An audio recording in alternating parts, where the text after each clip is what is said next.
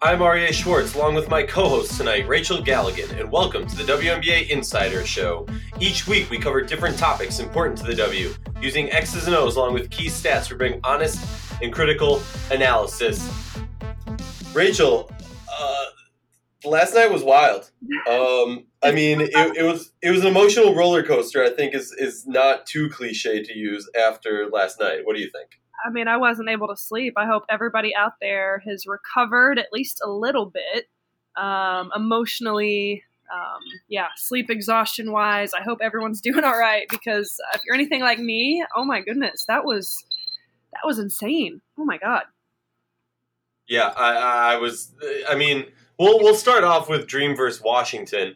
Um, a wild game. It's it's neck and neck throughout. Well, most of the game at a certain point, Washington did pull away with like I think it was a seven point lead, which was one of their largest of the game. Um, but then it Atlanta just forged its way back. Now, my immediate reaction watching this game was the whole game. Atlanta kind of seemed to have an extra step, have an extra stride.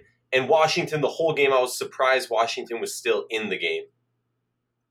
I would agree with that. I mean, it, it definitely looked like Atlanta came out defensively, like like raring to go. You know that that was something that they were going to do. They were going to be ready to go with it.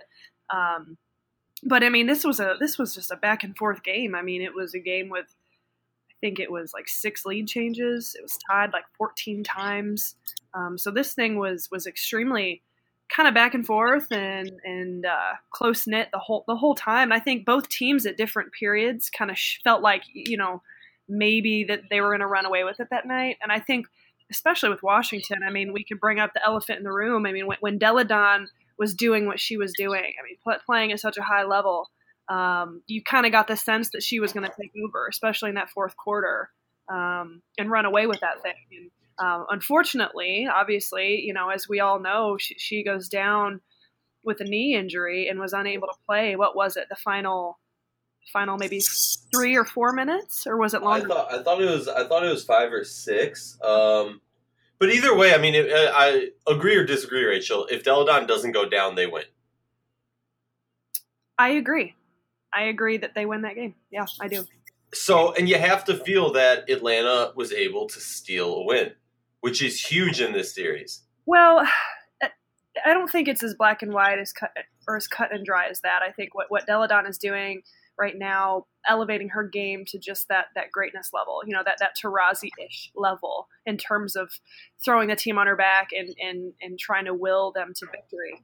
Um, I, I am not saying it's 100 percent that they would have wanted Delle Donne was in, but you know, because Atlanta was played very well. You know that they were balanced. Um, you know, they, they shot the ball well. They shot the ball better.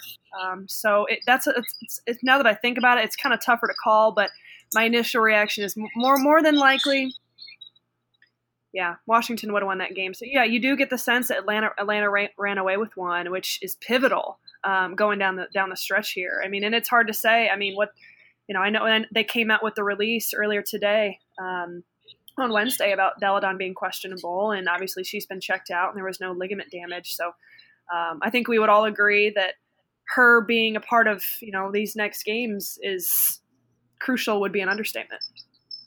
Yeah, uh, I mean, uh, for me, I really truly believe that, and I know the stats don't necessarily agree or disagree with this, but like Atlanta just wasn't hitting shots early on when they were playing better basketball, and because of that, they put themselves in a tough spot. Also, interesting, we talked about this before, Rachel if you look at the turnovers, 17 and 11, 17 turnovers for Atlanta. We both kind of predicted the opposite, that it was going to be a little bit more of a, a, a, check game for Atlanta, that they would kind of get rid of their turnover woes. What does it say to you that, that DC has been able to force that many turnovers over two games, like such a large differential? Well, I think there were some that were kind of unforced, especially kind of kind of in, in, in key moments. You know, they, they, they would get a stop from Washington and then – you know, kind of turn it over just kind of on their own. Um, I don't know how many of them were actually forced by DC. Uh, but yeah, I mean, I think defensively, Washington understands how important uh, that end of the floor is. And, and if they want to have a chance uh, to, to win this series and get themselves to the finals, it has to be done on on the defensive end of the floor. Um, and I think that's that we've seen a Mystics team kind of evolve through that mentality throughout the course of the season, where you know obviously they're very offensive minded. They they want to take a lot of threes. They're going to take pretty pretty quick shots within the possession, but um, you know even even in recent interviews, talking to Natasha Cloud and, and talking to Elena Delle Donne, just they keep stressing the importance on the defense end of the floor, and and they really, I mean, they they turned to turn Atlanta over 17 times. Um, you know, I'm actually surprised that the score was what it was, but I think this this is going to be a, a series where it's probably going to go to five, and I think every game is going to be like this. Don't you think? Yeah, I, I agree. I mean, one of the things that, well, the thing that stands out to me for why it was such a close game when we have certain stats like that is looking at the three point attempts. Mm-hmm. You have Atlanta going four for 10, which isn't amazing, but I mean, that's pretty on par for Atlanta, kind of enough to win. You have DC going six for 20. Going six for 20 when DC has such a dependency on the three point ball just says a lot. Um, also, I, I'm surprised Kristi Toliver missed that last shot. I'm just going to say it. Well, I'm surprised Kristi Toliver missed, you know, that, that clutch free throw leading up to it. You know, yeah, that was uh, that that was a really crucial moment, and I think you could kind of tell that uh, the Mystics were shaken up a little bit because of you know the events and things that had happened. Um, it's it's hard to bounce back kind of from something like that. Um, when when your MVP kind of goes down. And I'm not saying that's the reason she missed the free throw, but that was a that was a clutch moment um, when she stepped up to the line and and things were, were as close as they were. You know, you you gotta you gotta the margin of error, and we're gonna talk about that a lot when it comes with both of these games in this series is so small. Um, especially down the line like that, you know, you got to play your cards perfect. You, you've got to you gotta you gotta take care of the basketball. You gotta you gotta knock down free throws. That that's what that's what wins these games because it comes down to just the, the tiniest possession here and there that makes a difference. Um, but no, yeah, I mean Toliver, she she created it for herself. Um, I was I was a little bit uncomfortable even watching it because I I felt like man like what how they going to get this shot off? But but you know she was able to get a good look, um, and I think that's all you can ask for on the stretch. I mean you know Toliver had to take over in those moments. She had to be the one to take that shot and it just didn't fall. I mean, I personally, you know me, I say you do the fake to Toliver and you feed out to finding Atkins or Cloud wide open for three. I think there was, I think if I remember the play correctly, uh, she did have two wide open players to her left that for an easy kick out. But I mean, you, you can't go against having Toliver take that last shot also. So it's not like a horrible thing. Um, all right, we got to move on to this next game because this next, uh, or you want to get the last point? I, I want to bring up one more point. I mean, let, us just quickly mention the, the the play of Alex Bentley. I mean, was she not? Oh yeah. Last night, I mean, just just for Atlanta, some of the plays she was making. Um, you know that that, that was uh, she elevated her game as we've seen her do many times before. Uh, but I just wanted to make a quick shout out to her, Alex Bentley. I mean, she finished with 22, eight for 14. Um, from the field, two for three from the three point line. I mean, she was she was great last night. And and another another key stat with Atlanta, and we talk about them from the rebounding standpoint. They were completely dominant on the boards. Um, totally dominant, and the blocks too. Yeah, and and and they are they are you know such a such a strong defensive team, but even to go along that just just just the rebounding numbers and being able to secure those those boards. Jessica Breland finished with 14 rebounds. As as, as a team, they out rebounded the Mystics 44 to 26. That, that that's a dominating. Uh, differential there. 11 offensive rebounds. So you're looking at different second chance opportunities, you know, uh, opportunities to run some clocks. So that was uh, just just the dot, the job Atlanta did on the clock uh, on the on the boards last night, um, and, and, the play from Alex Bentley. Um, that was just uh, I just wanted to make note of that real quick before we moved on. Oh yeah, no, definitely, and I feel like we, we kind of skimmed over this, but we should talk about it just uh, very briefly, if not to say that uh, Elena Delle Donne is questionable for the Friday night game against Atlanta. I think you have to think competitive spirit. She's been here before, injured in the semifinals.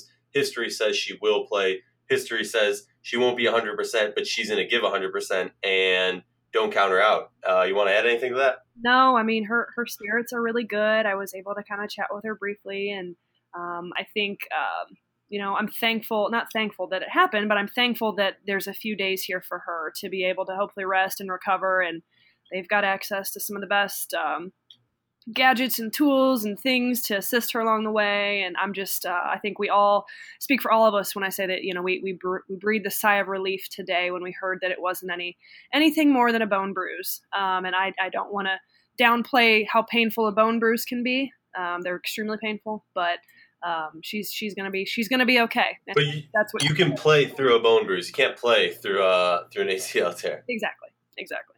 Yeah. So moving on to the second game of last night, which was, just, I mean, I'm not even gonna lie, I wrote the Mercury off. Um, I and I think we all did. Oh yeah, but then classic. I think I tweeted out at one point, and Taurasi just made me look so intelligent. But I was like, "Are we about to view vintage Taurasi?"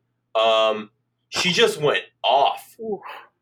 Um, we, we could we, we really should spend all of our energy when when it comes to just just the time we spend talking about Phoenix about Taurasi right now because that was that was incredible. It was like it was like a switch went off and in her mind it was like I'm not going down and and uh, I I think even even for me I mean it, had Phoenix been able to pull that out um, with with Taurasi and what she was doing that that would have been one of the single greatest they should have performances. I'm sorry, they should have. Well, and, and and like not a lot of people are talking about it, but there was that extremely questionable call down the stretch from the jump ball situation on Jewel Lloyd. Um, and there's also there's also a questionable call. I, I don't remember who it was uh, under the basket when it was clearly there should have been a foul on the shot, and instead they called a jump ball. I believe like Natasha Howard like smacked somebody. Yeah, I mean there there was a there was definitely I don't remember that one as, as well as obviously the, the, the jump ball one. And I'm, I'm, surprised there's not more people talking about it. Uh, but I think kind of the, the poise of Seattle in overtime and, and Taurasi's performance overshadowed it. But yeah, I mean, that was an incredible comeback by Phoenix. And it showed. She hit three threes in a row when they were down by nine. Yeah. I mean, it was, it was, it was stupid. Um, and so, but, but I, but I, so then it goes to overtime and I think for me that the biggest changing point in that overtime period, first and foremost from Phoenix side of things, uh, Brittney Griner cannot cannot commit that foul. That is, um, I'm going to get pretty pretty harsh here and critical, but should that have gotten called? I, I don't know. I, I, mean, she did grab her. She grabbed her arm. They replayed it, you know, and I the, the announcers, you know, they, they, they were they were agreeing with it, and, and I think I do too. I just it was completely unnecessary, um, and the coach in me is going to come out right now. That that's a selfish play.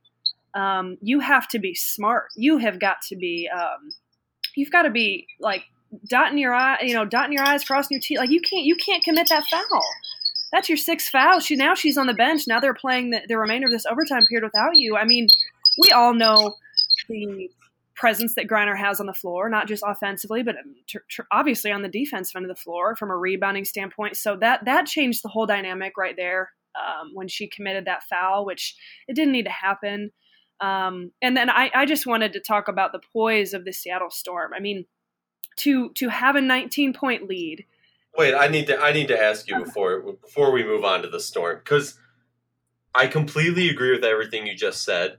You know, a, a, lot of this blame falls on Griner, and I'm I'm happy I wasn't in that locker room uh, after the game because I know there'd be a lot of cuss words and possibly some throwing of stuff because I know if you're a fierce competitor, that's going to happen. My question for you is: there was multiple plays, multiple plays where it wasn't that Seattle out hustled them for the offensive rebound and got those jump balls or whatnot. It was just an, an embarrassing show of defensive rebounding by the Phoenix Mercury. I understand Brittney Griner's not there, but you had multiple players who are more than capable of catching a rebound and they had position and the ball just bounces out of their hands and they just can't secure the ball. I, the frustration level I had towards them when you have Taurasi on the team doing just I mean, nothing short of you know Moses esque miracles, splitting the sea. I mean, I, I don't. I I personally, I said that Seattle Storm would sweep them if the, it like Seattle was going to sweep the Mercury. I believe I said that in the last episode. My question is, and now now I want myself to be wrong because after that showing of what Taurasi did, I want her to bring it to Game Five do you think the Mercury can push it before we get on to Seattle? Do you think they can push it and, and pull a few wins off and, and, and, make this a series again, or is it done? My initial reaction is no. Um, I feel like Now, I'm gonna, I'm gonna counteract myself here. My initial reaction is no. Uh, what what happened last night was was completely devastating. You know, I mean, to to have that, um, and then it actually happened. You know, the first two games where they kind of made a run at the end, and Seattle, you know, always makes the comment of, "Hey, as long as you're playing Phoenix, they're never out of it." Um, I'm not sitting here and saying that Taurasi's not going to bring it because she's one of the greatest competitors in the world um, in, in any sport. So I, I, feel like she will. I think the thing that Phoenix has going for them is obviously being back home um, is is good, and they get a couple days rest, which I, I, think is much needed for them. This is a team that's played six games in 12 days, so um, you know they do have a, a little, not a little, probably a lot of um, you know exhaustion that they're battling right now, and so just to even have an extra day to rest um, is big. Um, I just I I genuinely question um, the mentality of some of the other players kind of leading into you know game three. Um, are, are you going to be mentally tough enough to not make certain errors and to rebound the basketball to go get this thing? Um, or are you going to kind of i don't want to necessarily say roll over um, but you know what I'm saying? Like like like Taurasi, like you said, last night was not going to be denied. She was going to do any, anything and everything she could to win that game, and it felt like maybe there were some others that weren't on that same page. Um, and so I, I, see a Phoenix team that to me it kind of feels like are are they all on the same page right now? They're struggling. There's some frustrations. They're not hitting shots. They're on the road. They're not getting calls. How they go home and respond um, to everything that just transpired up in Seattle, you know, that this is a tough situation for them to be in. Um, so I, you know, I my, my initial reaction is no. I, I, have a feeling Seattle will sweep it. Best case scenario, Phoenix will maybe get one at home. Uh, but that's kind of just that would be my prediction right now.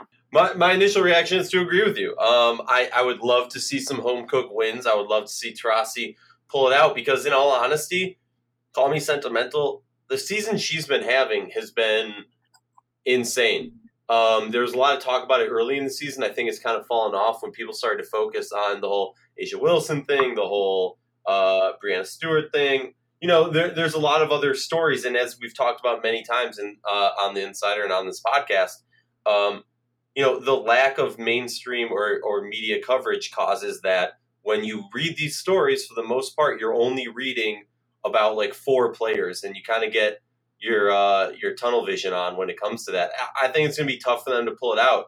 I personally hope I'm wrong. I would love to see Taurasi held hit four threes in a row to send a game to overtime in Game Five, and and yeah, I, I personally I was kind of you know I'm hyped on the Bonner train. I didn't think she really showed up in the fourth as much as I would have liked to see. There's a few moments where she had sparks, but but she was never able to. Oh, that offensive foul on her, Rachel. Do you remember I that do. call? Yeah, thoughts. I, I was pissed off. I don't hmm. think I, I based on the home cooking the refs were given uh, all night. I don't. I mean, I get why they called it, but I don't call that at that point. Maybe maybe I'm just too much of let them play. What are your thoughts? I I'm a, I agree with the call. I don't. I, I do think it was you know her feet were set. You go back, you look at it. To me, this is what I was seeing. But uh, yeah, no. I mean, I'm kind of with you. There is kind of like an unsung like thought of like, hey, at that point in the game, like, do you call that when it's kind of questionable? Um, but I guess at the end of the day, um, for me, uh, you know, it probably was the right call. If we're just talking, you know, pure basketball uh, 101 uh, calls, I, I, do. I feel like that was probably the right call. Um, I just I hated that they called it. Um, it really uh, that was a very deflating moment as well. All right, let, let's move on to Seattle now. Um, I just I just have a couple thoughts, just generally going over them. I mean, first and foremost, I mean, can we just talk about how dominant they they are? Um, just just kind of across the board, the way they're playing right now. Um, but I, but I what I thought was interesting, you know, to have a team that's playing at home. You're up 1-0, you're getting ready to go up 2-0. You're up 19, and, and Taurasi is doing what she's doing, right? She, she like you said, um, Moses esque type of miracles happening on the floor. Um, they cut the lead, they send it to overtime. Um, Dan Hughes kind of mentioned it in the press conference after how how difficult that is for a team when when you've given up a 19 point lead, you've got someone like Taurasi doing what she's doing, elevating her game to that level, and you have not a ton of momentum and, and you're kind of sitting there shell shocked as to what transpired to be able to hit that reset button in overtime and to be mentally tough enough to fight through that adversity and and uh, the, the togetherness that that involves um, that that is one of the most difficult things a team can do. Nine times out of ten, your basic team in the country, from the grassroots level to the professional level, that is a, an extremely devastating uh, situation to be in uh, for, for, for a team like the Seattle Storm, and just the way that they responded, the way um, they stuck together, and it all started with obviously the leadership of Sue Bird and kind of you know, kind of what they said, hitting that reset button in that overtime period. And Dan Hughes was blown away by just the poise they showed and the way they were able to stay composed in that moment and come back and win. And I, I just wanted to echo it too because I was just completely blown away. Um, not just with how talented they are and how well they're playing as a unit right now, but just how well they were able to respond. Uh, there, there were some key moments in that fourth quarter where you know, do you remember the series where they like that they took a shot, they got an offensive rebound, and like they're trying to like tip it in. Jewel Lloyd's tipping it in, they get another offensive rebound, they put it back in. Like in that moment right there, you get that O board, you've got to kick it out, you've got to run some clock, you've you got to understand time and score in those scenarios. So we did see kind of some some rookie mistakes, some some younger player type of mistakes down the stretch where where it, the game wasn't played tremendously smart. Um, they almost felt like at points where they almost kind of trying to give it away. Um, so to respond to kind of some of those mistakes uh, that that they kind of committed in that fourth quarter and come back and win it, I was just um, I'm very impressed with Seattle, and um, it, it seems to me right now. I mean, I, I I mean I don't know. I don't know that anyone can beat them. How do you feel about it? I'm I'm very torn because on the one hand, part of me, you know, the the angry side of me is like, dude, they blew it. Uh, yes, they pulled it out, and that's great. But there were so many times that honestly, I was disappointed in not Sue Bird because at times it kind of felt like everybody had that that rookie moment, and Sue Bird was kind of running around like, "Guys, come on, you're you're giving, you're kind of giving into that." And honestly, I was a little bit disappointed in Tasha Howard. She played an amazing game late in the game. Look, there's many things about her that have made this team so good. One of the things that I think is the the most underrated, or maybe maybe it's not underrated, but the fact that she has that playoff, that championship, that big game experience, I did not see her play like she had that experience at times late in the game last night. Um, when you know Taurasi was doing Taurasi things, it's easy for players to put their hands on their hips, take a breather, and kind of look like, you know, what can I do? She's playing ridiculous. But you don't see that from the greats like Sue Bird. You don't see that from the greats like Diana Taurasi. So I was hoping to see a little bit more fight from uh, Natasha Howard in that sense. Um, but other than that, yeah, I mean, look, the story, the the Mercury have a unique ability that if they're playing at their best, I don't think we've seen the best from Brittney Griner. Um, and their three point shooting was horrible last night. So I think if they're playing at their best, this is a team that can give Seattle a run for their money. But as we're seeing, it, the the window is closing and closing. And do I think that you know uh, Washington or Atlanta has that same ability? I don't know. I, I honestly don't know. Um, you know, they're very they're two very different style teams, and maybe I'm looking too far ahead. But you know, I'm trying to I'm trying to think ahead and see what might happen and which team has the better ability to dethrone them. Because I want I want some get five game series. You know, I don't want the finals done in three. I don't want the finals done in four. I want it best of five. And maybe that's me being selfish, wanting to prolong the season. What do you think?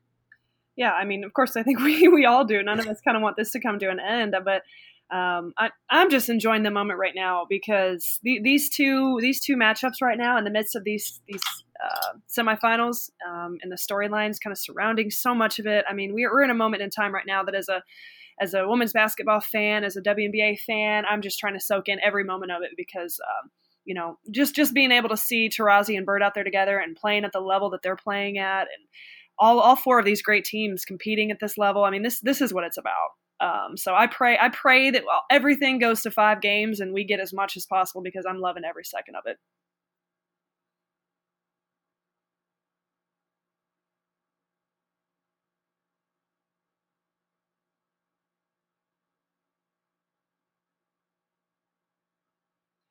Do you want to do the lottery and then be done? I'm a fucking idiot and I keep pressing the mute button and then forgetting to unpress it and then I keep talking and then realize I'm an idiot. I said I'm soaking in every minute of it. Rachel, let's let's talk about the lottery. I couldn't agree with you more. Um, how uh, how lucky can you get?